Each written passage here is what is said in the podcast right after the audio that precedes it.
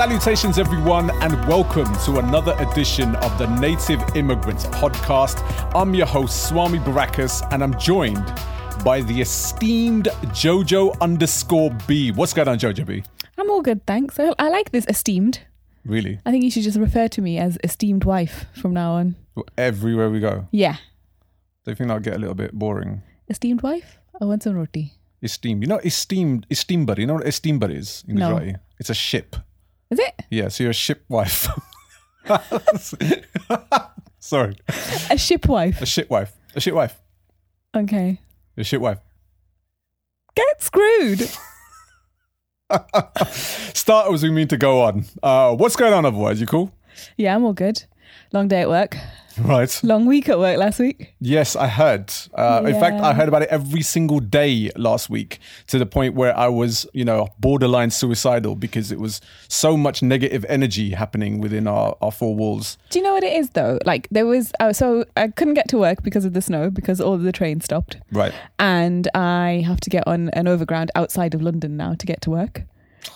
Look at this. Yeah, I know. First world problems, isn't it? I know. I travel out of London to work, gutting, which is crazy. Um, uh, so I was at home for three days and um, it was just like being in prison. Okay. What are these hand gestures you keep doing? It's, it's, again, you're way too close to the mic, so I'm trying to get you to push the mic a bit Do further away. I'm always like either too close or not far enough away. Yeah, th- you thought after all That's the battering. That's the same thing, isn't it? Yeah, absolutely. Too close and not far enough away. See, it's been a long, it's long. It's, lo- it's long. It's just long. It's long. This whole podcast process is extremely long. We've realized how much this process is actually cutting into our actual marriage and social life. But these are the... These I'm are the ex- combining the two, though.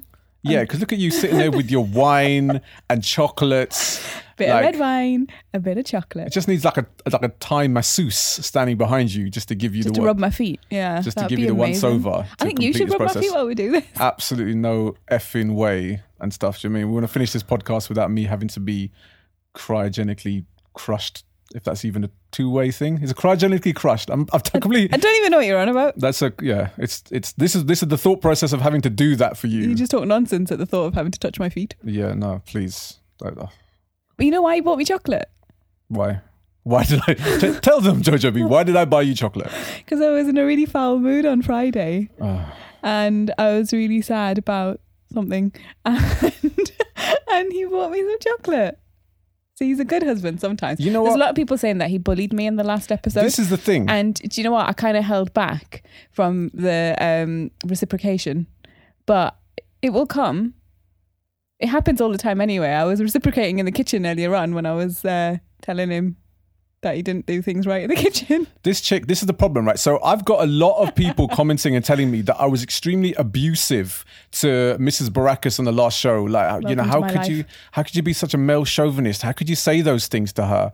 And then she's every sitting there, just, my life. she's sitting there, she's talking over me again, and she's sitting there taking it every time. And honestly, if you knew this woman, you know what it is. Have you ever seen that episode of Friends where Ben Stiller is the guest host, is a guest character in it, and you know he's going out with Rachel's character, and he's totally nice to her, but every time he steps out and he's with Ross, he turns into this crazy schizophrenic psycho. Um, this is what Jojo B is in my life. She's very I mean, quiet. That's, that's an Why exaggeration. She talks normally and absolutely nice and pleasantly in this. As soon as we switch the microphones off, she turns into Ben Stiller's character from Friends. And I'm just sitting there kind of like, why can people not see this? How? Why am I the only person that can see this? Why can't other people see what she does? I mean, who are you going to believe? Are you going to believe the abusive husband or the lovely me? Are you gonna Are you gonna believe the consummate professional rapper Swami Baracus, of which most of my followers and supporters are the ones I've actually listened to? Have you? Has anyone actually come from your side to listen to this? My family have been listening. My family's. Do you even interact? And I've been getting told off. Do you even interact with your followers? Um, what followers? Exactly. You have no, no I've got, one. I've got over two thousand followers. Thank you very much. Yeah, we know those people. Yeah. Most of those are guys that are like, hi, dear. I like your pictures. Can you show me cleavage? I mean, you're not wrong. You know, there's a lot of that. There most is a of lot that. Of that's that the reason you got Twitter. off Twitter in the first place. Yeah, that's why I left because I got. I mean, the, the the thing that sent me over the edge was when somebody sent me uh, a picture of his B B. Nice. And I didn't want to see his B B. And so I thought, you know, enough's enough. I'm done with this. Cox sending Cox is not the way forward, basically, on Twitter. Um, but, you know, I, I remember that one time there was this one guy who sent me sent you a bunch of messages saying, I really like your pictures, I really like your pictures. And I, at the back of my head, I was thinking, do you know what? I've taken most of these pictures. You know, I, and I wanted to ask him, like, you know, so you what exactly... You should watermark the pictures. I should watermark them. Taken yeah. by Jojo underscore B's husband. How dare you. I did want to ask him, though, like, like, so what is it that you actually specifically liked about the pictures? Was it, like, the depth of field? Was it the wide-angle lens that I used? Because I'm trying to, you know, develop my photography skills. And maybe you can throw me some pointers. I think it was mostly just my face. Right. The one part of your anatomy that you absolutely hate. There's nothing wrong with my face. I know there's nothing wrong with your face, but you're just like, oh, well, I hate I mean, my cheeks is, today. There, there, oh, my forehead I've looks got, too wide. I've got big chubby cheeks and I can't help that. Yeah. That's, but that's just genetic. All the girls in my family have got it.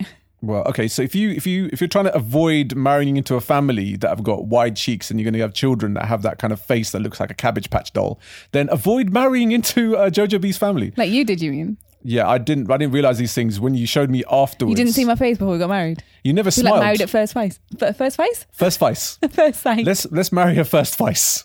Um, married at first sight would have been... What, what would you have done if we'd ended up like together on a married at first sight? I don't know. I don't know if we'd still be together after eight weeks. Whatever it is that they have. The thing is, you would have turned up on the wedding day. Like, you were probably, a proper slow burn. The, the, the burn. A slow burn? So you would have turned up on the wedding day, like really doled up and like looking amazing. Yeah. And then, and then basically I would have seen what you're like the next day when you tie your hair back and put your glasses on. And then I was like, like now. Oh, like right now. Yeah. But it's okay. Cause we would have made some money and then we could have just halved that and then like gone our separate ways. Yeah. But what about the emotional turmoil of being a divorcee? You never think about those things, do you? I mean, after eight weeks, does it really matter if I didn't know you beforehand?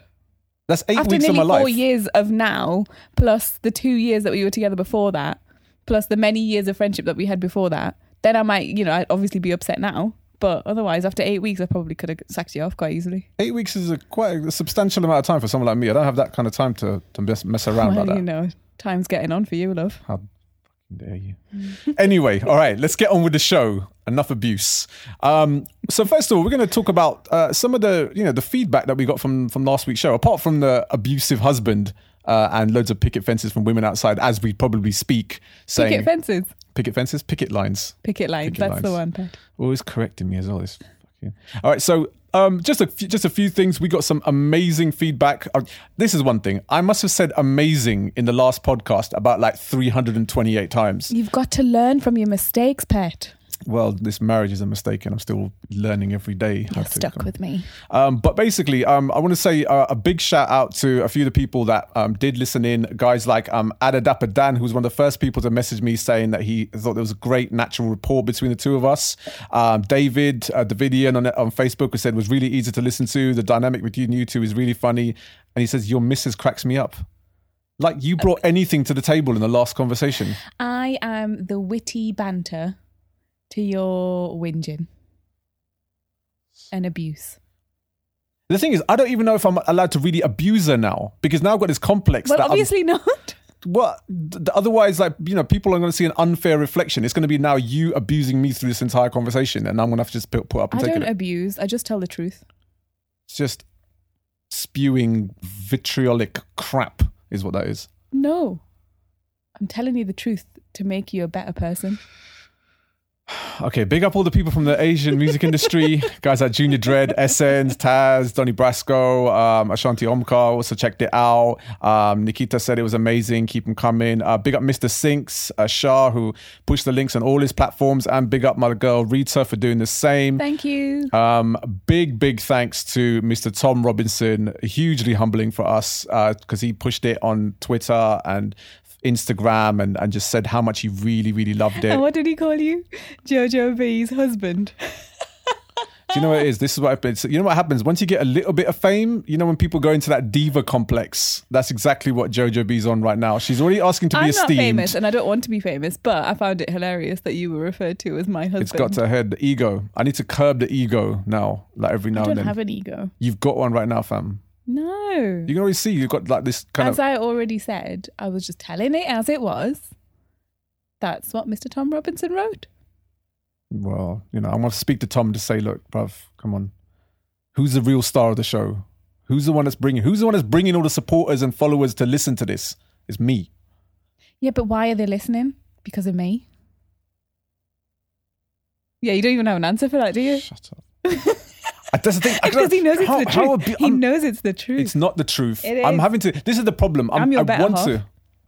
I want to throw all this like hate towards her, but I'm not. But I'm a slightly kind of, you know, because I want to keep make sure our listenership is still fifty-fifty audience, you know, because there'll be a bunch of women that just automatically turn off because I'll just have said some horrible things to you, and because you're a misogynist. I'm not a misogynist. Can you please refrain that? I'm, I'm, I would, I'm not even going to edit this out because now people can see the kind yeah. of woman you are. Yeah, see, look, that's how you refer to me, woman. That you are, though, right? We get out of... Last time we, I checked. We, we turn this off and then he's like, woman, get in the kitchen. Excuse me? Yeah. I can't even say it with a straight face. Exactly. All right. Um, Whatever, you can pretend to be abusive as much as you want, but you bought me a box of chocolates because you love me really. The shit that I have to do to to get this woman to wash my boxer shorts. It's crazy, isn't it? um, I want to thanks to uh, Bina, who actually gave us a recommendation for your book club. Oh, yeah. A, a book called The twentieth Wife by Indu Sundaresan. Which looks really good, and yeah. I will definitely be checking out. Absolutely. And the other thing she actually mentioned, which I completely, like, it annoys me that I completely forgot to mention this in the last podcast. What's that? Was uh, we were talking about Black Panther, mm-hmm. and one of the things that I spoke about on my social media straight after watching the film was... It's amazing to see, amazing good. It's awesome to see all these, all this un- unity and support for, within the black community for Black Panther. Um, but where are the Indian superheroes? You know, where are the people that our people and our communities can look up to? Well, there is, there is going to be one, which I read about the other day. Is there? Yeah. Remember Hannah Simone? Okay. Yeah. The, the from New Girl. Yeah. The gorgeous one from New Girl. Um, Yeah, I know. Do you know what? I think I think I would as well. Yeah. I we love it. We could invite her around. The highlight of my Instagram life was when she liked my post. Um, you need to get a life. I said the highlight of my Instagram life, not just my... That and the fact that um, Nigella got in touch with me once as well. You're a woman of small pleasures, aren't you, Jyoti? Carry on. Anyway, an appreciation for beautiful ladies. Um... She is, anyway, she's going to be a superhero, apparently. There's some, a program called The Greatest American Hero. Okay. I think that's the title. Um, and it was some program that was on in the eighties in America. Um, and they're remaking it. And they have changed the storyline and the character to become um, an Indian American. Okay. Which is different to an American Indian. An Indian American is somebody from you Indian. You mean a Native American is what you're trying to think of. Yeah. Is it wrong to say Indian? American Indian? I think so, in this day and age. Oh, you wouldn't say so, he's an Oriental person. That's I don't extremely... think it's I don't think it's as offensive as that, but I don't know. I have no idea. So if I did offend, I'm very, very sorry. But anyway, an Indian American, so somebody of Indian sorry, origin. At, at Jojo B. Who, so an Indian who um, is an American who's of Indian descent. You keep making me like stumble over my words. Um. Anyway, so yeah, she's going to be one. I okay. think that's going to be out next year sometime, I think. But she um, she's, she mentioned it on Instagram the other day. It, it, if it involves her wearing spandex, then I am definitely going to tune in. Uh, and Potentially. So. I think it's like a girl who uh, bumps into some aliens somehow or another and then is given some special powers. And like, then that's her story from okay. there. But she just happens to be from an Indian family now. Fair play, fair so play. There you go. Well, there's also like, you know, Shaktiman uh, from back in the day, the nineties. Uh, like, Shaktiman, do you not remember Shaktiman? Mukesh Khanna? I didn't do Bollywood. Oh, it's the problem. Yeah, you're not you're not close enough to your roots. That's the problem with you. Uh, but there was also like uh, Krish. You know Krish, surely. Oh yeah, I saw Krish. That's terrible. A horrific two-thumbed Russian, basically doing his thing. Oh, God, he freaks me. Um, uh, Mister India, bruv. Come on. Topical. Oh yeah, Mister India. Sri Devi, rest in peace. Yeah. Oh, yeah. Um, you know, I, the problem that I find with with if having an Indian superhero is. Uh, you know, Superman has his kryptonite. Kryptonite for an Indian superhero is hard work. That's what's going to tempt him off at doing anything. You can imagine, like, you know, Indians all of a sudden. Are really hard workers. What are you oh my about? God, have you have you ever been to like Mumbai and I tried no, to get anyone to, to do anything? It's like, you know, there'll be like an orphanage on fire, and then all of a sudden the child will be running out. It's like, Indian superhero man, there's our orphanage is on fire. Do something, and you'll just be like, ah. Oh. I'll do it in a bit, okay? You know, just, I just... We'll be on holiday. There'll be a religious holiday, so you'll be off working.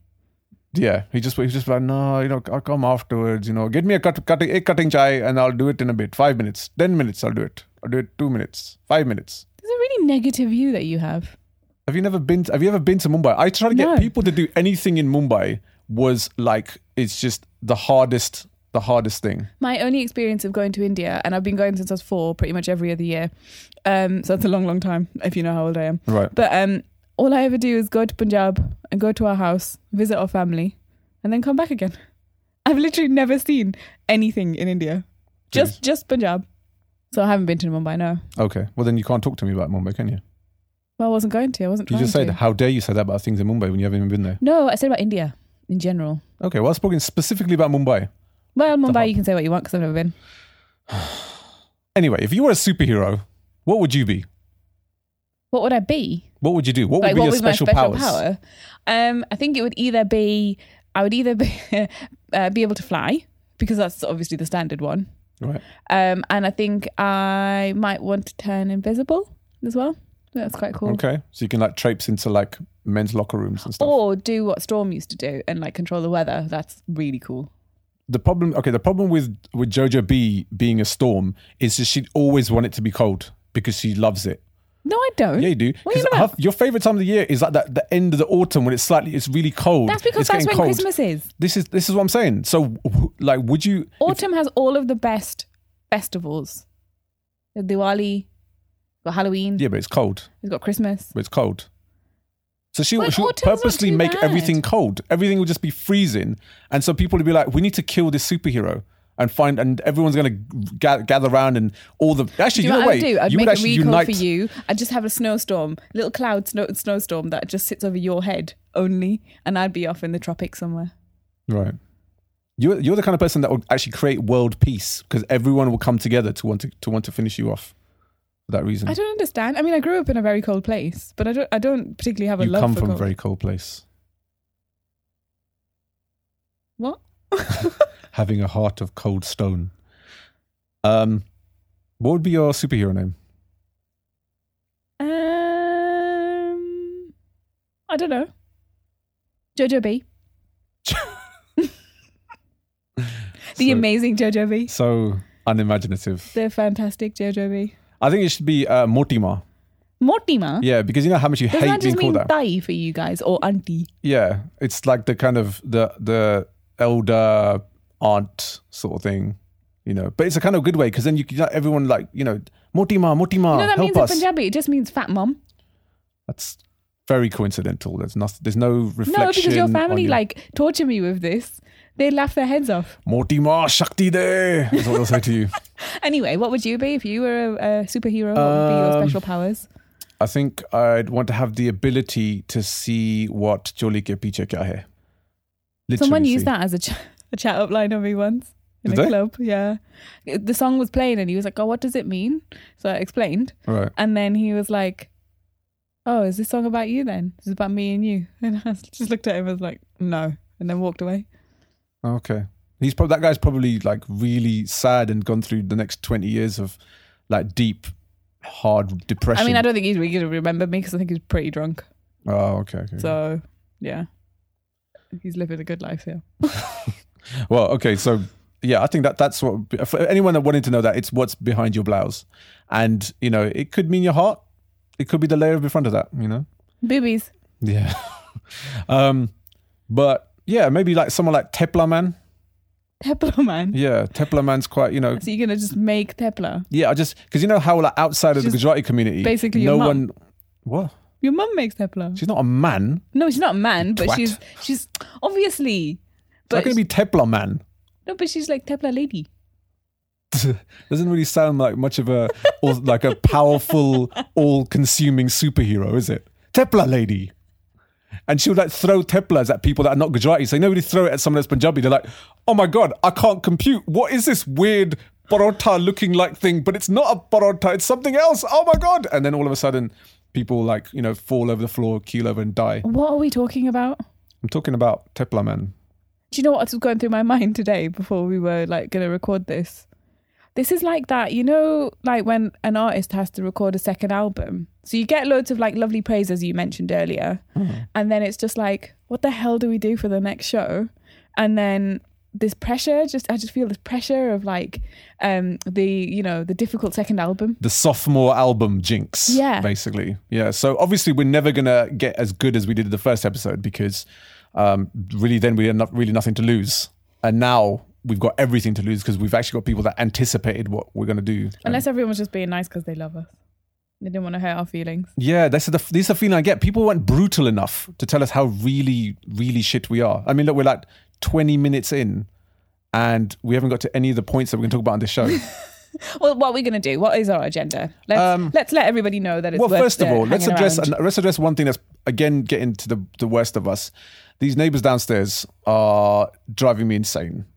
Um, it's it's like it's going to another level now with like this baby or this toddler. I don't know what it, should, child child child. Should we give it a name? Should we just give it a name? Uh, yeah, go on then. Uh, Chintu. Chintu, yeah. Chintu, okay. Chintu is like it's got a default screaming voice now. So there's no actual words. It's just a a, a, a scream, a continuous scream. Yeah. It's almost like you know, like Meek Mill when he raps. It's like a child version of Meek Mill. It's just screaming on the beat, like rapping as he's screaming. So we call him Miku. We call him Miku if you want. Miku. Miku. Okay. Miku, not Chintu. Yeah, Miku. Um, Miku and, and Mummy. Huh? Miku, Miku and Mummy. Miku and Mummy. It's like a it's like an Indian's children's book, isn't it? Yeah. Miku and Mummy scream at each other. Volume one. Um, I got a really interesting insight to them and their daytime um, kind of uh, goings on. Okay. When I was at home last week, stuck here because of the snow. Um. They, I mean, the kid just screams, whether it's happy or sad or angry. And I've kind of learned to know which one it is now from its screams and the type of scream. You're now an, an expert, a child yeah. expert. And um, the other day, it was like a proper battle of the wills. Like this kid, I'm starting to admire it because it does not back down. So the mother's like proper going for it, shouting and screaming. And again, in the high-pitched Gujarati that I mentioned last week. And... um this kid is just like, no, I'm going to scream at you. I'm not, I haven't got any actual words to say to you. I'm just going to scream at you at the same like level, wow. the volume level as you're going to shout at me. And it does not give in. Big up. It's like some David and Goliath shit, right? Yeah, absolutely. And I'm kind of rooting for the kid now. Damn. Because okay. the mother really does do my head in. The mum literally has no chill. And it, it's, it, that's the problem is there's no like, there's no techniques or, uh, levels of discipline either, like you know the, I mean we shouldn't judge too much because we're not exactly in that house, so we don't really know what's going on there. I can only go by what we hear, and what we hear is literally like they're in the same room as us right now because it's that loud. And um and she just she like there's times during the day when I guess a child's trying to sleep but it screams. At night it just screams. It's a continuous long day of it. You kind of think where where are the sleeping techniques that we had that, that as children? Why are they not being done today? I don't know how about you guys. That, when we used to try to sleep, like uh, Gujaratis and stuff, we used to have the the mum or the bar, which did it for me, was always like, mm, mm, standard. Mm, and when and they were a little baby, you just kind of jiggled them at the same time, at the same in the same rhythm. Yeah, mm, yeah. Mm. Why do people not do that? And then when you get a little bit long, uh, older, did you ever have this where your mum would like? You'd lie down and your mum would like smack your head into the pillow and go, Sanja, Sanja. Well, like beating the brain cells out of your head. Do you ever have that? You're looking have at you me seen, really Have you seen that, that, that, that how we've turned up as adults is a reflection of how we were slept as as children. Me being the calmer, more, you know, like, the, you know, sombered this is, mood. This is like standard Punjabi getting your kids to sleep method methods. That explains a lot. Shout out to all my Punjabi people out there listening. Right, let's let's actually get to... Let's get to a point. Let's get to a point. Uh, what are we going to be talking about on this show, Jojo B, is... Are Asians even relevant Ooh, in British pop culture? This is a quite a big, big discussion and a big topic of agenda because it is something that um, we have spoken about before on social media. Um, and it did stem from the Nike London advert from a few weeks ago. And I oh, think yeah. I think now the dust is kind of settled. Um, and it's, you know, it, but the bigger picture still hasn't really been addressed. It hasn't really been spoken about. Uh, it's again, like I was saying last week, things just get brushed under the carpet and we'll just move on to something else. But I kind of feel that it's a, it's an avenue that we need to, ch- need to address, you know? Okay. um, you know, we we spoke about the advert um, and the fact that there wasn't a lot of Asians being represented in the advert. Um, let's make the point clear. We both really enjoyed the advert. I'm, I loved it. I thought it was a great advert. I think advert. it's a great advert. Um, it is a, a, a pretty diverse reflection of London, apart from the fact that there's no Asians in it. Yeah. Um, but the the issue that I kind of found um, was the fact that I didn't see enough uh, Asian youth, Asian kids in there talking about sport, talking about their sports. Someone said to me on social media, "Oh, there is an Asian in the in the in the boxing ring, and there is a little Asian girl right at the end." But there was like who's the Asian in the boxing ring? There was like a there's an Asian in, in the ring, and he said he says something I can't remember. But it's only it's only on there for like two seconds, like a split couple of seconds, compared to the lengthy amount of time that everyone else had within that advert. Yeah, I saw the little girl at the end, but it took me three views to even notice that she was Asian. This is the thing, you know. You know, we forget that there's you know.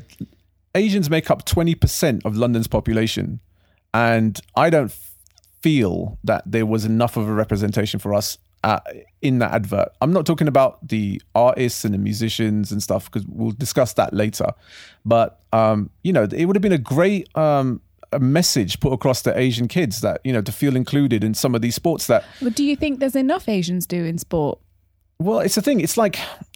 It's, it, it all depends on a sport by sport basis. We are basically going to be, you know, we have to talk football really, because that's that's the main sport that was, uh, you know, represented in that advert for me. I know they they showed, you know, like kind of ice hockey and a, and a basketball and a, cute, a few of the other sports, um, but you know, football is is really the key sport that we feel that there isn't enough Asians being represented in football, or there is no Asians in football as far as I know. No, is Michael Chopra retired?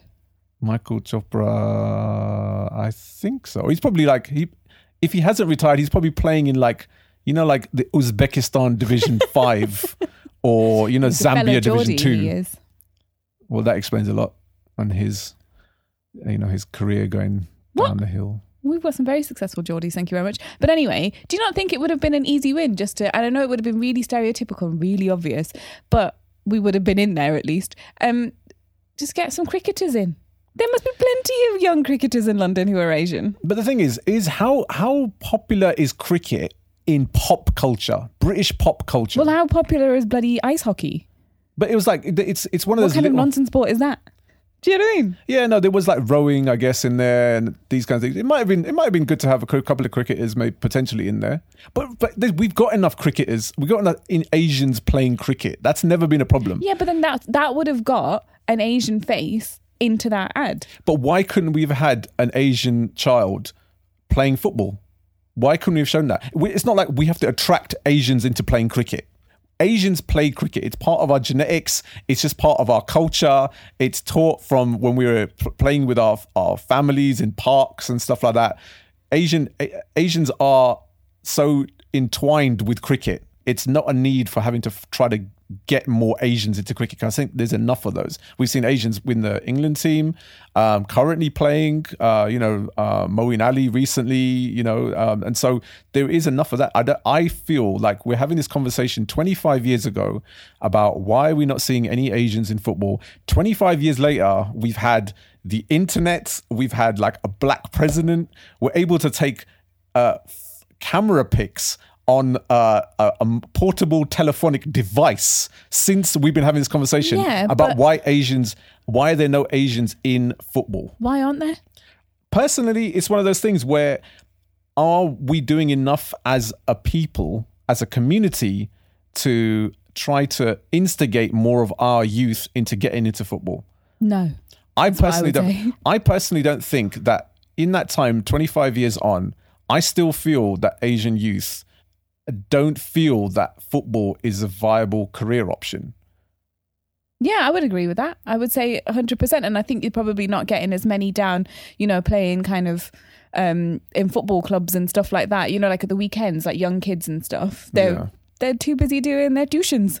Yeah, exactly. You know, and the kids aren't, they aren't given the opportunity to do activities like that, fun activities that get their bodies moving and get their, and then actually ultimately will improve their academic performance because they're in better shape and they're happier kids. Yeah, yeah. I just I don't know how much parents are, you know, actively encouraging their kids to to get into sport, get into football. It's different from like going to the gym. All Asians go to the gym, you know, everyone apart from us. Um, but we, you know, we've seen we've seen little, you know, remnants of footballers within the, the Premiership, or try to slowly get remnants, into, just bits of them. Bits of them, yeah, exactly. Yeah, we've seen someone's left calf being being represented in a football match, uh, and an occasional right ear.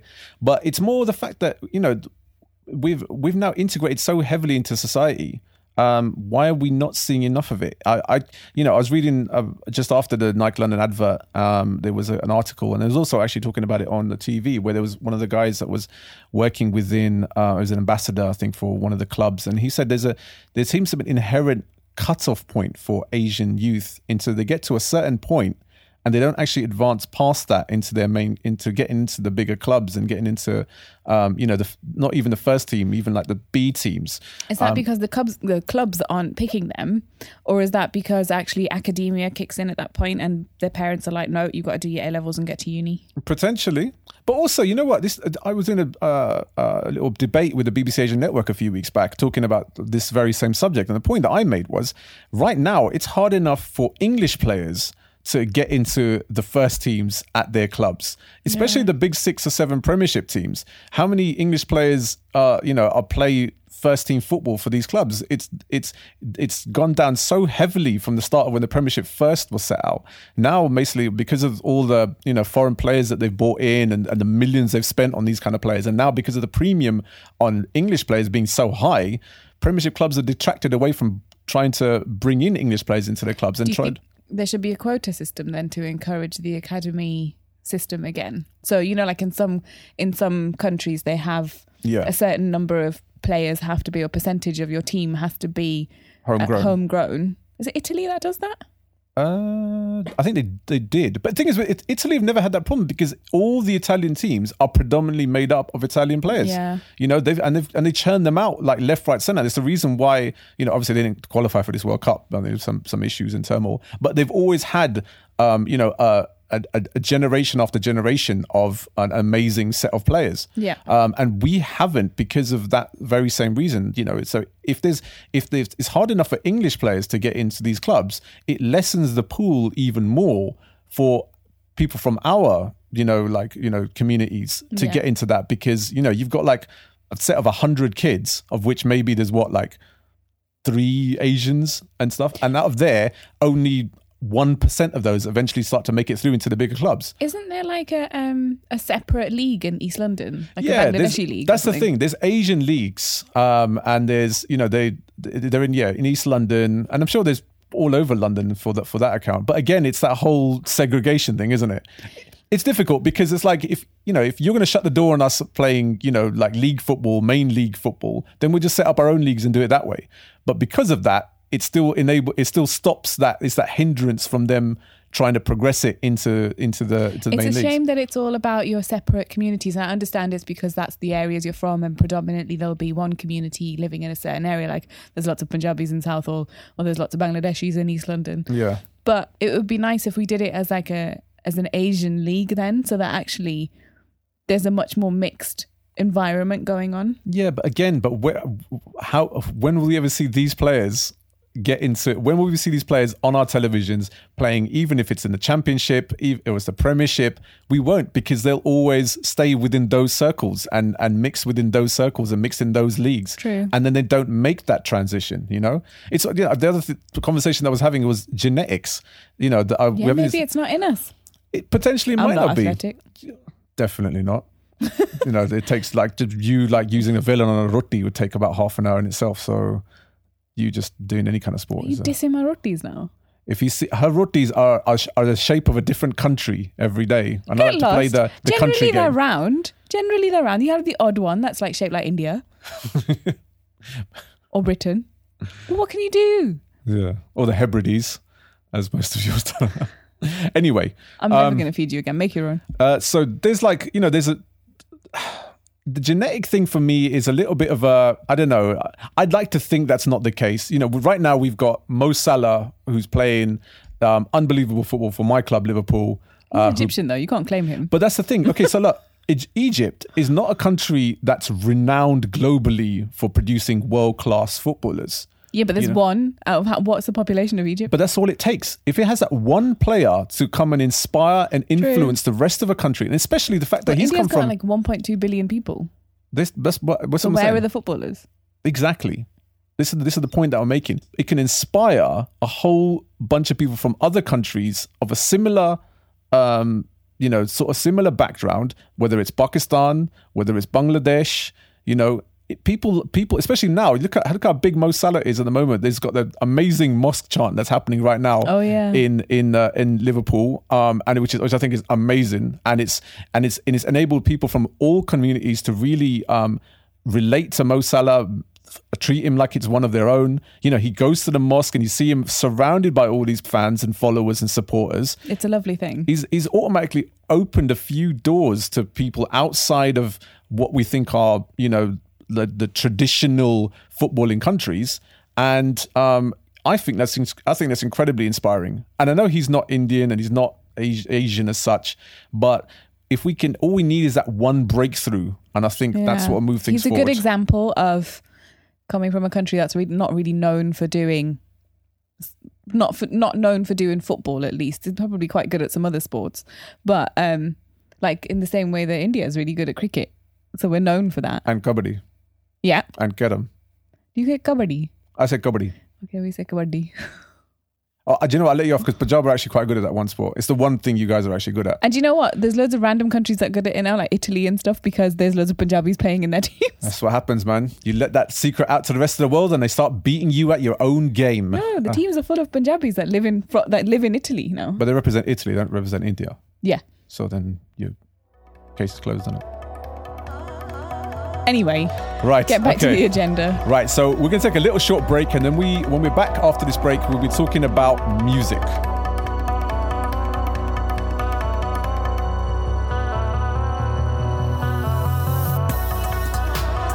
Welcome back to the Native Immigrants Podcast. I am Swami Baracus, and I'm joined by the esteemed Jojo underscore B. Said through gritted teeth. Absolutely. And um, this part of the show, we're going to be discussing music uh, because obviously from that advert, there wasn't a lot of representation for musical artists because really there's no one that's really good enough, if I'm, if you're asking me honestly.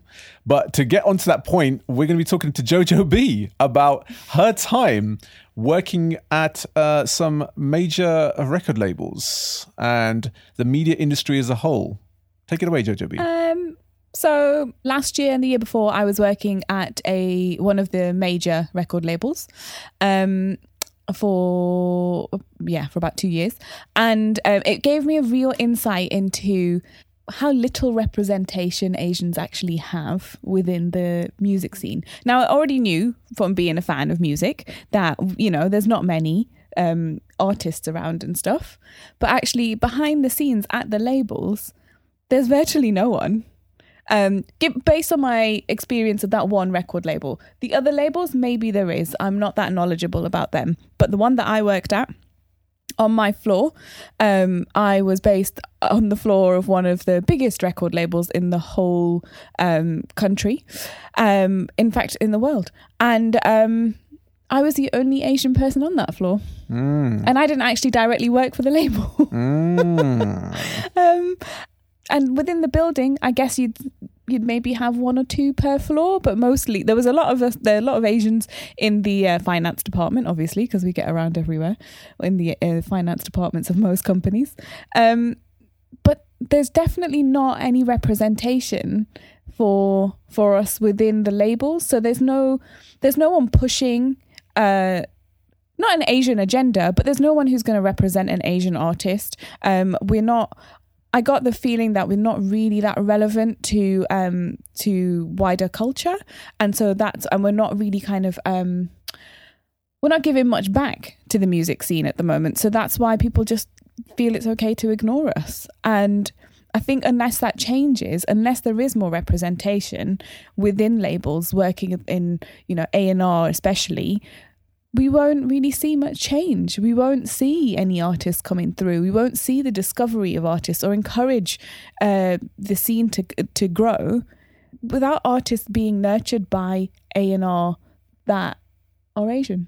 That's mm. that's what I believe. Yeah, it's difficult because you want to, you know, there is, you know, you want to progress your communities and progress talent, and you know, you know, yes, nurture talent and you know, see them develop. If there's, you know, enough of a talent pool to to then take out and and start to, you know, push some of these artists, you know, to fill the diversity quota just for the sake of being Asian to get them onto these record labels is is one thing.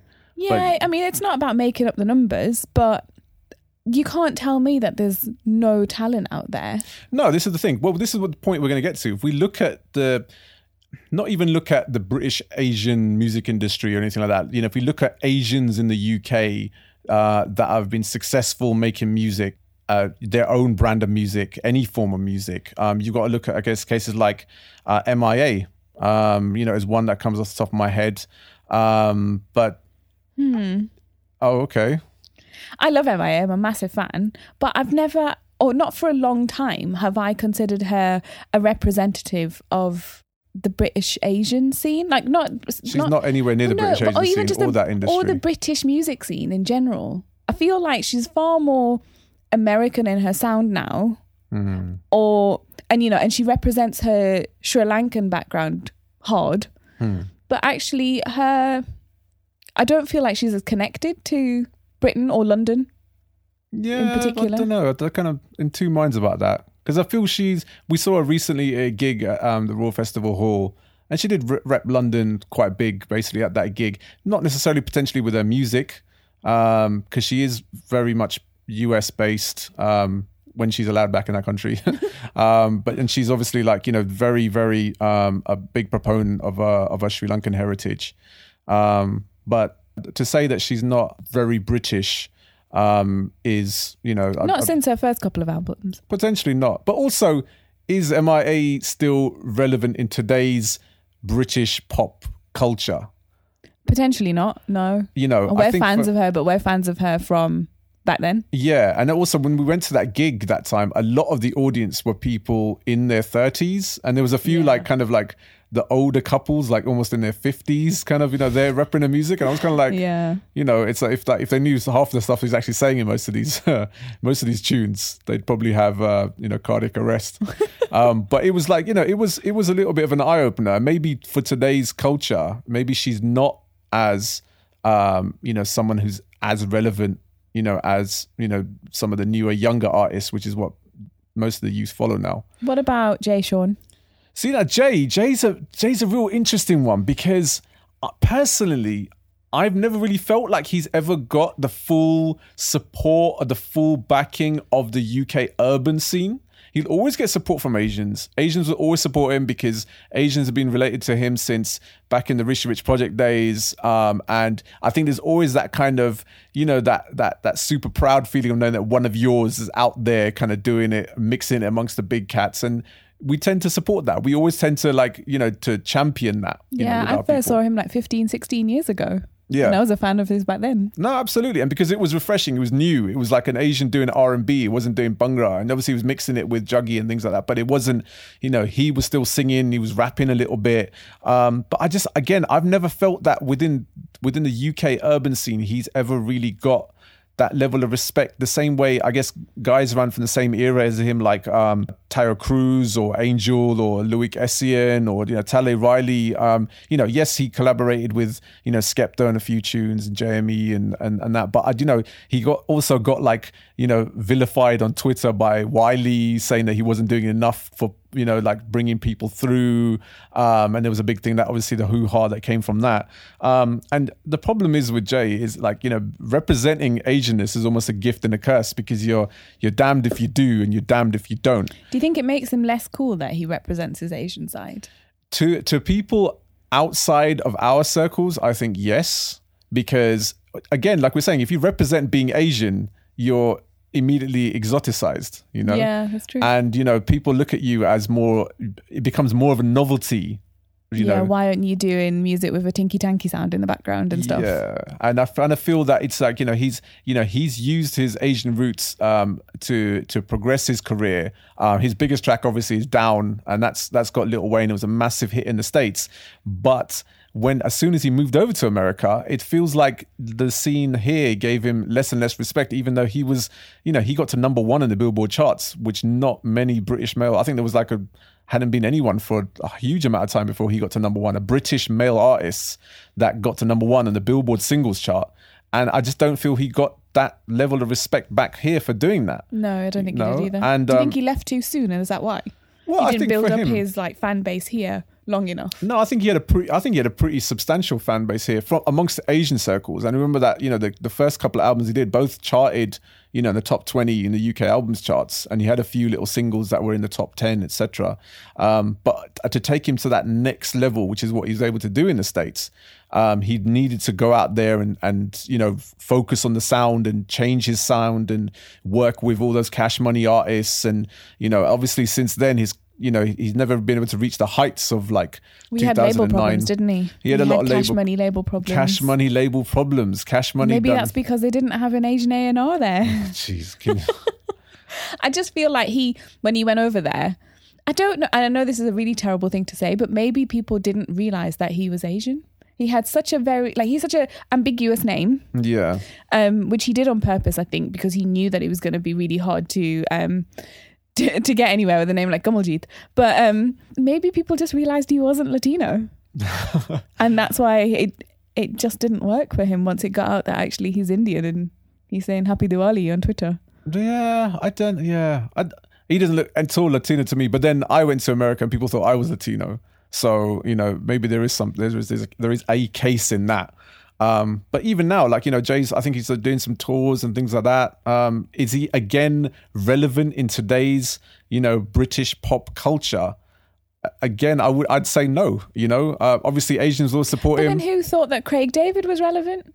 But Craig David's made a resurgence. He's come back. He's come back into the See, U K and he's come back and he's re- re- rejuvenated his sound, gone back to his roots, the garage roots. His album did phenomenally. He's working with like Bastille now. So he's immediately working with the right people that are very connected to British pop culture. And that's why he's made a massive comeback. It took him a long, long time though in the wilderness in Miami before that happened. Yeah, but he was still, he's he's he has now done that, which means he's now gone back into the scene. If If Jay did the same thing, then... Then, then Jay can mix in those circles again. Maybe you know? He needs to take a page out of his book then. Or maybe he realizes, you know, his market's not the U K, you know, his market is the bigger market because he's touring in Dubai and he's touring in like, you know, Central America and he's probably still going out to Asia to do music. So it's not a bad life really, is it? Nah, man. Living large, fam. All right. So, so, that's, so not M I A, not Jay Sean. The only other one I can think of that's close to mixing in those circles. And obviously it's different. Like, you know, you look at that advert, you got people like Skepta and Giggs and Jay Huss and, you know, A J Tracy and Dave and stuff like that. There's, we don't have any artists like that. We don't have any Asian grime, Asian artists. grime artists or rappers or, you know, on those levels. And that even gets sponsored by Nike, which is what the whole advert was about in the first place. Yeah. You know, but... To be honest, and it's weird me saying this, but Zayn is the only guy. And I know, like, you know, you're fair enough. All right. Why is it weird? No, it's like, you know, it's one of those things where, you know, like he, he's half Pakistani, um, you know, but he does rep his Pakistani roots. Absolutely. Uh, it, albeit terribly. If you've heard some of his singing on some of his Instagram videos when he's singing at Urdu, I mean, bless him, he tried. You know, he's, he is, you know, like I've got, a, that's the thing. I can't really diss him on too much because he does give it a go. You know, probably not the right, you know. It's a different discipline, isn't it? Singing in English and in, in a kind of pop way is completely different to singing Hindi songs or Urdu songs, which have which require classical training. Yeah, absolutely. No, so definitely. He tries, but he doesn't quite get it right. But you know, I couldn't do any better than that. So, but you know what? He could have just just as easily not have done that. Realized, you know, One Direction was a big thing, and now he's working over on his R and B side and the E D M side, and he.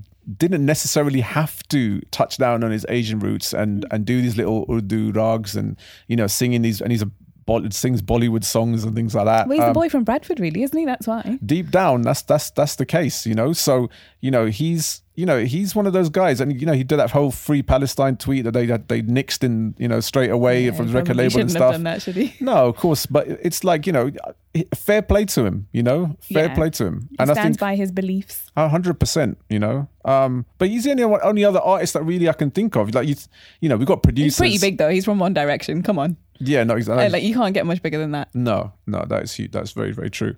Um, you've got like producers like, you know, Steel Bangles and uh, Rude Kid and Naughty Boy. But um, producers don't count. No, they, they're kind of, obviously, they, they're the guys behind the scenes. Steel Bangles is trying to make it as, as kind of like an artist and stuff featuring all these guys. But, but again, like Naughty Boy does. Yeah, exactly. Kind of stuff, exactly. But, but they're all kind of, again, behind the scenes. They're not, you know, when we talk about the guys that are predominantly right at the front, it's the it's the singers, it's the rappers. You know, there's a crop of obviously like newer guys coming through. Like, you know, you're talking about Leo Kalyan. Love him. Um, you know, I don't know where Jay Paul is. I haven't heard anything from Jay Paul for a long time. Oh, yeah, I forgot about him. You know, um, and of course the Caravan Crooks. You know, I think when you talk about, you know, what, where they could be. If only um, they'd make a comeback. You know, I think the problem is, it's like, you know, now because they've got the masks on and stuff, you know, it's it leaves it a little bit ambiguous. Because taking the masks off. Are they even Asian? This is the thing. It's so out in the, they they could be anything. We don't really know. But I do know that once it, once one of the masks is taken off, it's like the looks to, you know, to cause a nuclear explosion of awesomeness to vaporize an entire city block. It, that's what. That's the reason they keep the masks on, you know. And I think once they do come out, can't handle their beauty. Yeah. Wow. They could release a track and immediately. Does anyone even remember who the Caravan Crooks are? Do you know what people don't remember? Because life's like a, a neuralizer uh, for Men in Black. It's like once you've heard something from the Crooks, it just wipes your memory out completely because it's so insanely awesome. Okay. Bring the Crooks back and take your masks off. I want to see how beautiful you are. You not, you need to wear like sunglasses because it's just too much, too much for any any you know peon like you to take. Um, peon, but like you know, I'd, no one's peeing on me. Thanks. There's um, Nihal put a tweet out, and um, you know he put he said that basically you know name one Asian M C who could have been in that advert. Okay. And it's almost kind of like you know that there's no one that's really good enough commercially. Um, that could really be in that advert. Now, I don't, I'm not saying I, I don't disagree with him because it really isn't. You look at all the rappers and stuff out there right now, Asian rappers, old ones and newer ones. Um, no one's really mixing it on those levels. Um, you know, Pabs is probably my favorite Asian rapper in the U K from the Foreign Beggars.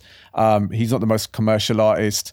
Um, obviously, we've got Riz, um, but Riz isn't necessarily the most commercial artist.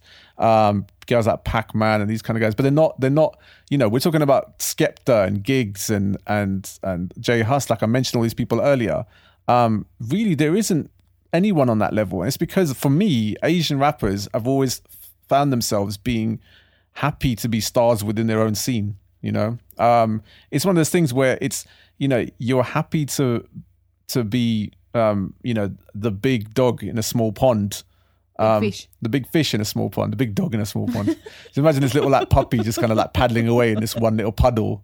And kind of like, yeah, I'm the fucking man. You know what I mean? But yeah, it's that whole wanting to be uh, a star and within your Asian circles and not wanting to think outside of that box. You know, I've I've always been a kind of rapper that always wanted to test myself with, you know, what's happening in the U K urban scene, um, you know, what's happening in, in any, you know, scene throughout the world. You know, that's what being a rapper is. It's testing yourself against the best, you know, and, you know, I've managed to mix it up with a few guys in the U K hip hop scene and, you know, I feel like why are Asian rappers not doing enough of that, you know, and, and trying to work with people outside of our circles and try to become more than they actually are outside of our circles. It's, you know, they said that Chris Rock said that one time, you know, when it comes to, uh, you know, with, with black people, um, you know, the limit's the sky, but for everyone else, the sky's the limit. And uh, I can almost feel the same thing with, with ours, you know, um, you know, where is that next generation of of Asian M C? Where is, you know, the the guys that are making the music now, for me, when I'm looking out there, is the same guys that were in the scene ten years ago that are still making the music. Um, and I kind of feel that, you know, they, it, it, it's sometimes it's time to pass the torch on. But even then, I'm not seeing the next generation of Asian rapper. You know, where are the, the young Asian Jay Husses and the young Asian Daves, the young Asian A J Tracy's? Maybe I'm not, maybe because I'm not involved in that scene enough. Like, you know, as I was back in the day, I don't get a chance to see that, you know, on the, on the same levels. Um, but for me, it's, you know, like radio's not the be all and end all. And there's, there's so many alternative ways to get your music out there. Um, you know, and I just kind of feel that people forget that the Asian scene is just an, it's just an amoeba within the U K. You know, it's, it's a small, very small, you know, teardropped in a in a massive ocean, And, and within that one amoeba, you get artists that don't support other artists. There's politics within different factions, whether it's media and artists, or whether it's artists and media, artists amongst themselves. You know, trying to, for me, trying to get support sometimes from some of my fellow peers, uh, it's easier to extract blood from a stone than than get support from certain people. Um, Don't name names. I'm not going to name any names. Absolutely no, because you know it's a, it, this is even a generalization. I'm not saying that you know there's, there's people that support me, artists that will support me. A lot of artists won't support me. Some radio stations won't support me. You know, I'm not gonna. I'm too old to sit there and start, you know, like chasing people up, asking why aren't you playing my track on radio? Why is why have you not supported this track when it's good enough for Radio One, it's good enough for B B C Six Music, but it's not good enough for you know your show on B B C Asian Network or something? I'm too old for that. I've been there and done that. I've been in this game for a long, long time. You know, and for me, it's you know there. There's so many platforms for myself to get my music heard. Radio is not the be-all and end-all. I support everyone that supports me. That's the most important thing when it comes to my music. If you're going to support me, whether you're the biggest radio station in the world or your small bedroom pirate radio like Jyoti once with, from our show eventually, if you're going to support my music, if you're going to push my music out there, I will support you wholeheartedly one hundred percent because there is no difference between the biggest guys and the smallest guys, you know. Um, and because there's no support, that's the reason the scene doesn't progress, you know. That's the reason we don't see guys on the levels because every time you see a track by uh, Avelino put out, then the whole scene will get behind it. If you see a track by Wretch thirty-two put out, the whole scene will get behind it. You see a track by Giggs, everyone gets behind it, you know, and it's a collective force pushing these these tracks and these albums and these singles out into the charts. And so immediately the the rest of the U K um, and the supporters jump on that. And that's the reason why these guys progress. I think that's the that's where what we get wrong as an Asian community. We don't really work as an Asian community. Yeah. So for instance, with the black community, you've got Um, the Caribbean community of their own, and then you've got the various African communities as well. But when it comes to supporting a black artist, they all get together and they do that, and it's a kind of collective movement. Yeah. Whereas actually Asians are like, nah, he's not Indian, or he's not Pakistani, or she's not B- Bangladeshi, and it, it becomes that kind of fractured kind of environment where we don't really support, show any support. So unless we work as a complete group and a collective, I don't think we're ever really going to get anywhere. Yeah. There's too much infighting, and I think that's that's a real shame. My background is that, as I've said many times, that I'm from Newcastle, and in Newcastle there's not there's not enough of us to have our separate separate communities. We are yeah. just the Asian community, and that's how we work. This Spice, the, the reason that I love what Spice F M stands for is that it works for the Asian community, and actually beyond that now as well. Um, but it's It's the further south you get, the less that happens, is what I find. Yeah. I think the obviously the commun- the individual communities are bigger. So in London, yes, you will have the Punjabis in Southall, and they won't they won't really talk to maybe the Pakistanis in Slough or the Bangladeshis in East London, because every there's enough of your own to not have to mix with anybody else. Yeah. But actually, when it comes to the arts and pushing Um, our presence in the arts, whether that's in media or music or you know T V, film, whatever, we there's no collective voice to kind of say actually we're not being represented, this is wrong, we're all going to work together and we're really going to push and support whoever does get in front of the camera. I think there's like or you know on a microphone or whatever. I think there's a one exception to that, and that or two maybe two Riz Ahmed mm. and Dev Patel. Yeah, absolutely. Yeah. I think they're too, and that's not on the music side for Riz. That's on like the the the screen, being on screen, whether that's on T V or in, um, on film. And I think the same for Dev Patel. Well, we'll be actually discussing film and T V after this short break.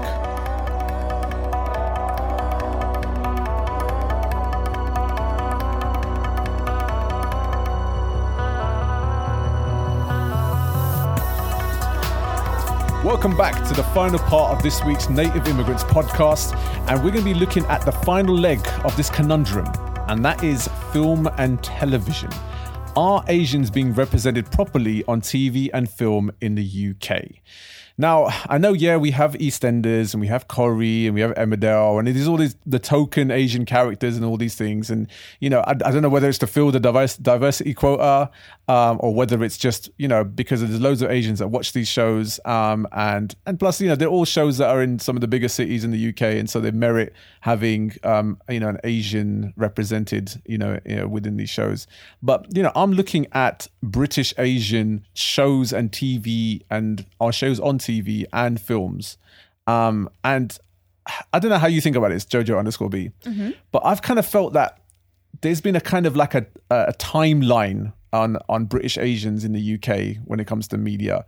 And that is pre Bend It Like Beckham and post Bend It Like Beckham. Okay. And it's, it's, it's, uh, you know, it's not coincidental that Bend It Like Beckham came out the year after nine eleven.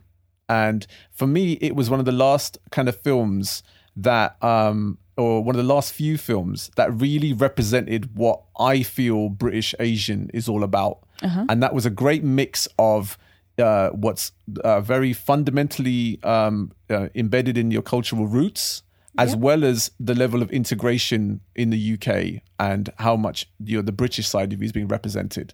Um, and for me, there were some amazing films before that, before Bend It Like Beckham came out, you know, whether we're talking about um, Barge and the Beach, uh, East is East, uh, My Beautiful Laundrette, you know, some of these films which were very much embedded with being very British and very Asian.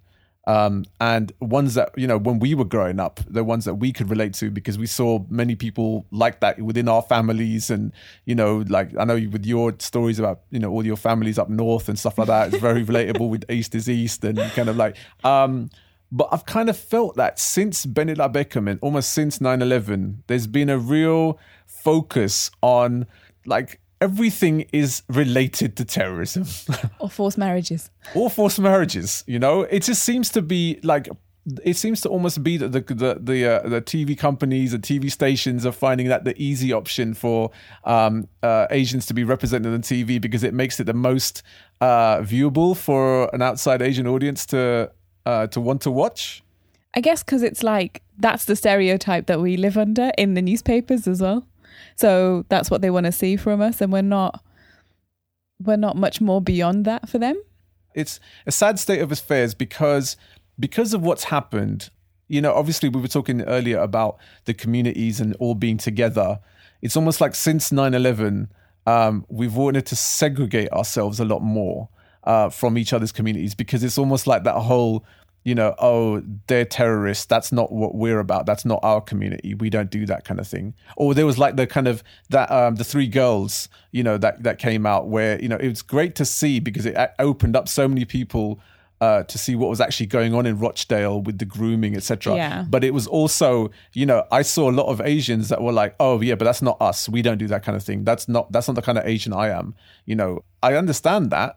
Um, But where's the diversity on T V to show both sides? The positive side of us as well. Yeah, you know, we've got to, we've got to also take we've got to take a responsibility for us as a collective people um, on on all these things. And I kind of feel like since you know since that time period, we've decided as a, a you know within our own separate separate segregated communities that you know we don't want any part of. You know, being labeled a terrorist or being told that I'm, you know, a fundamentalist or a radical. And so all of a sudden now I'm Indian and now this person is Pakistani or this person's Afghani or this person's Bangladeshi or this person's Sri Lankan. And it's because of that, it's I think for me, it's hindered British Asians being reflected fairly in mainstream culture. And also I think it's, again, it comes back down to the fact that we're not represented in the boardrooms. We're not, where are the commissioning editors who are who are Asian? Hmm. And how many of those, if there is any, I, could, I don't know anymore, I don't work in T V anymore, but how many is there that would push back on these stereotypical things? Um, you know, we, we see that you know, writers on Twitter um, say, oh, you know, well, I, you know, I put forward a um, an idea for a commissioning process and I got told, well, we're already doing one, an Asian drama or an Asian comedy this year.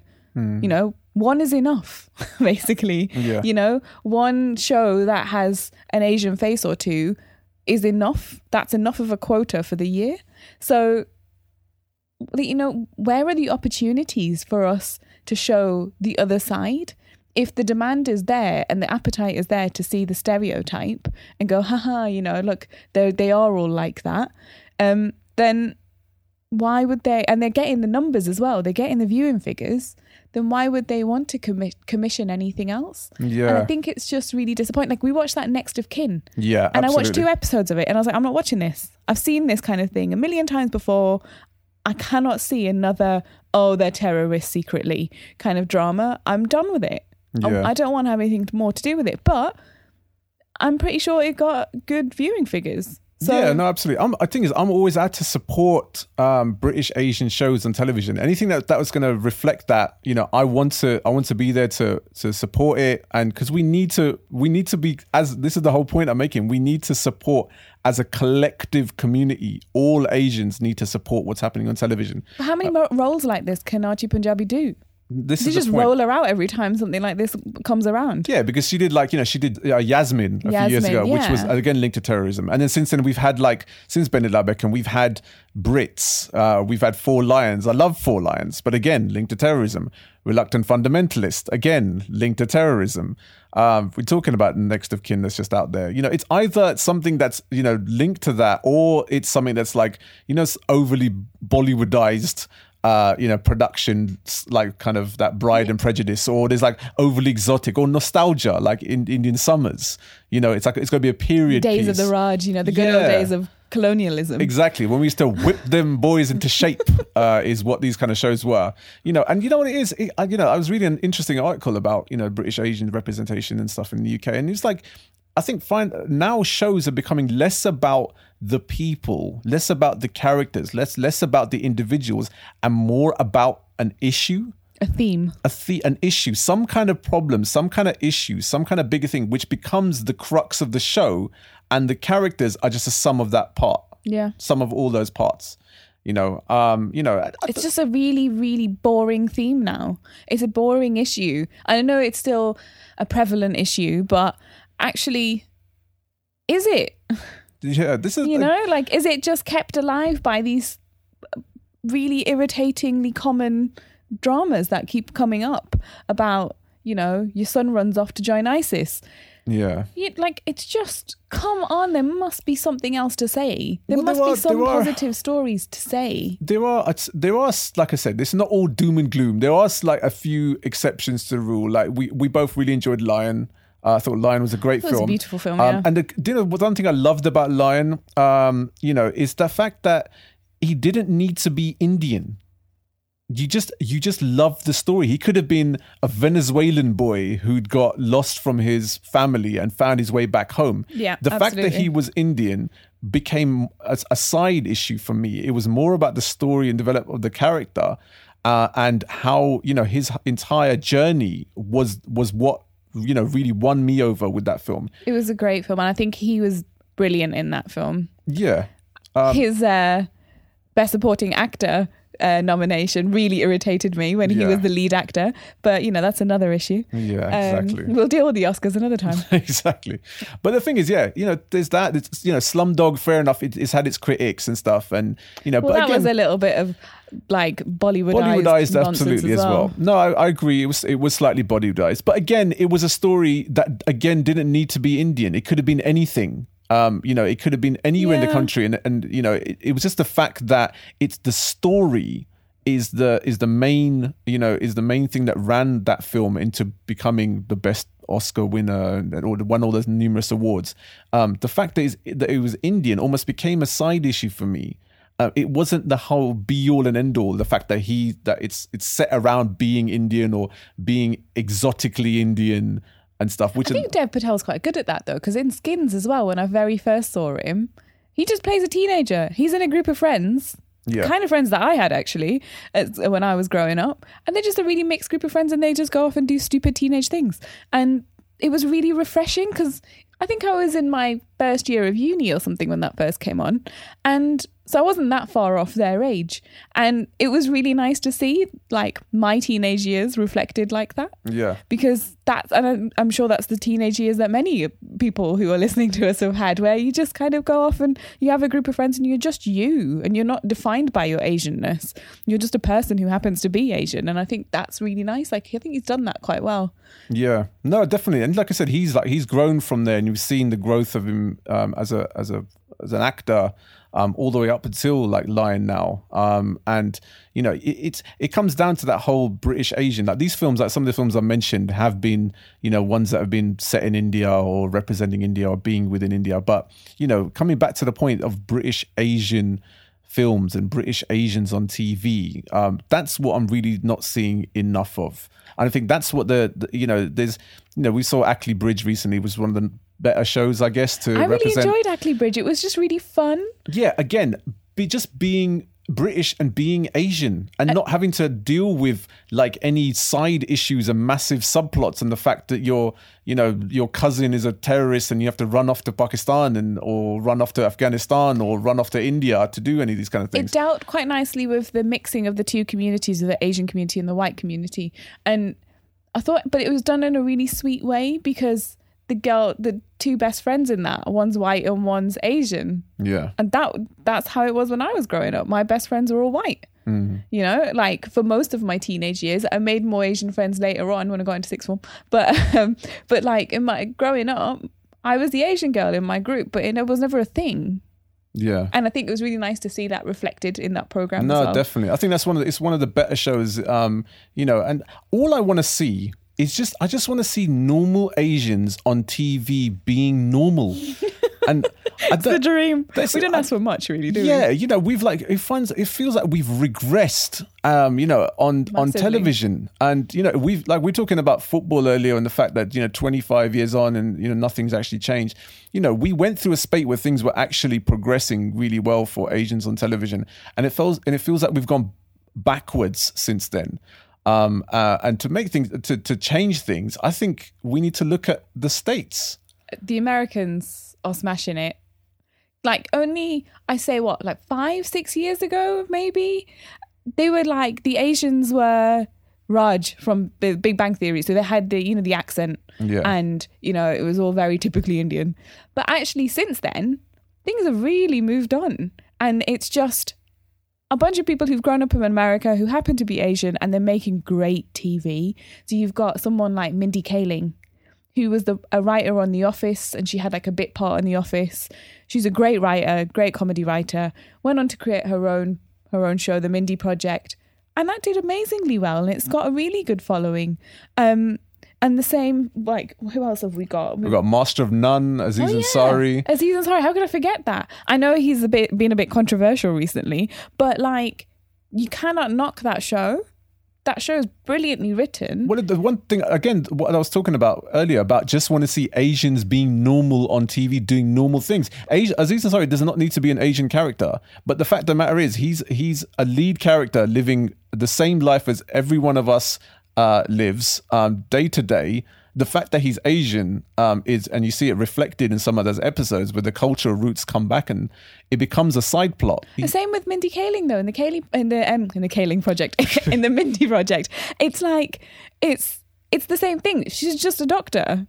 She's a gynecologist, and she, like that. That's what the crux of the program is, and it's just her in her office with her colleagues having a laugh. Like that's.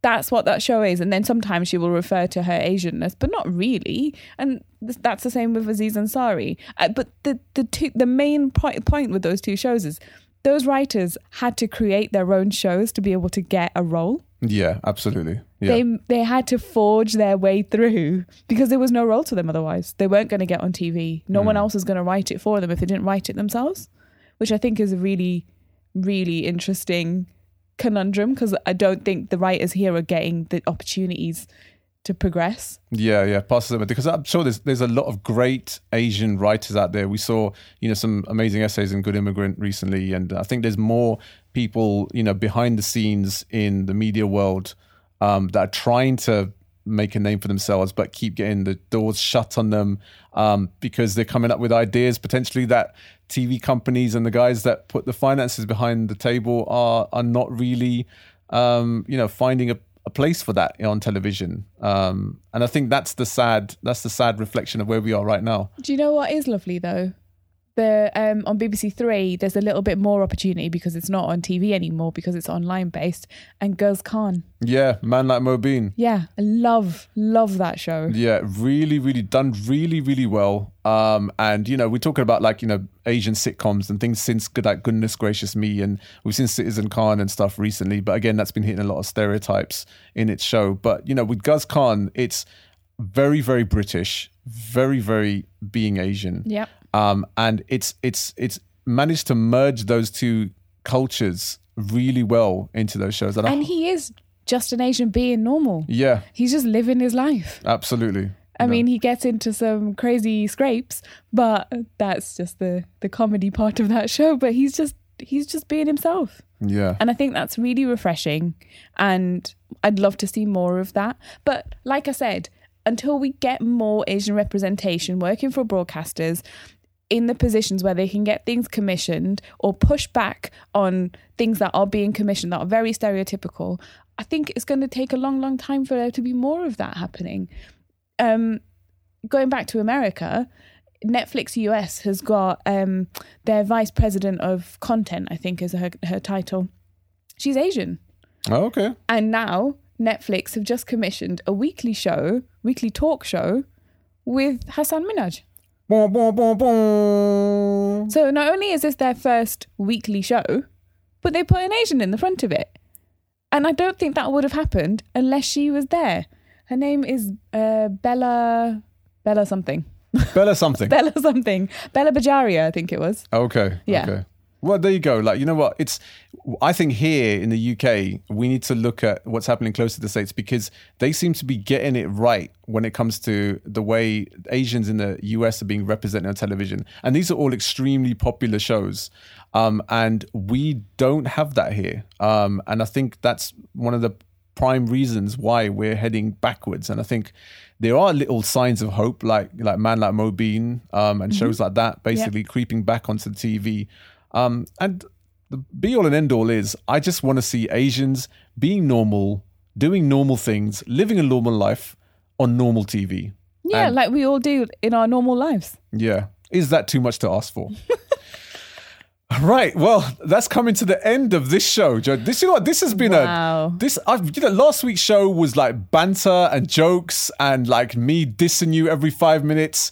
This one has been very, very serious and very in-depth. Um, but these know. are the kind of conversations that we have. No, absolutely. Um, and I think there's a lot of topics that needed needed addressing. And um, we've rambled on excessively. We have, but we'd love to hear your feedback on these things as well. What are your opinions around any of this? Maybe we're wrong. Maybe we're completely wrong. Like I said, this is this is too old, um, close to geriatrics, kind of sitting Speak down. Speak for yourself, Pat. Talking about Uh, these kind of general issues, um, and we'd love to hear what you think. We'd love to hear whether you agree or disagree. Um, and you know, please let us know. Follow us on uh, Nimmigrants on all our social media platforms. Um, before we end, uh, a couple of little things. Uh, shall we touch on Kim Kardashian, Vogue? Well, I mean, there's not much to say. She wore a sari. And I don't think there's a problem with that. I know a lot of people do have a problem with that because of the cultural appropriation. But if you mm. listen to last week's show, I hate that term, and I think it's a load of rubbish. Um, I don't think it's a problem. Yeah. She went over to, there was obviously an appetite for her to be in Vogue in India, and they put her on the front cover and they put her in some beautiful clothes by Sabyasachi. And he's had a lot of backlash, mm. unfairly, I think.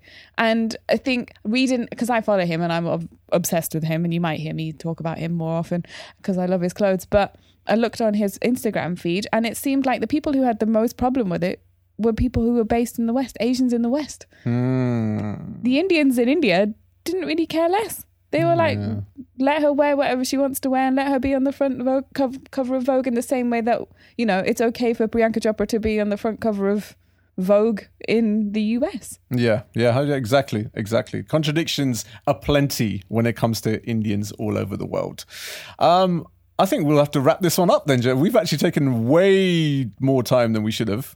It's um, all right. We've got, we had stuff to say this time. Yeah, we've got a lot of stuff off our chests. Um, so in the meantime, uh, follow us, like I said, on all our social media platforms. Uh, this is Swami Baracus. This is Jojo B. Jojo underscore B. And we're signing off on this week's episode of the Native Immigrants Podcast. Bye.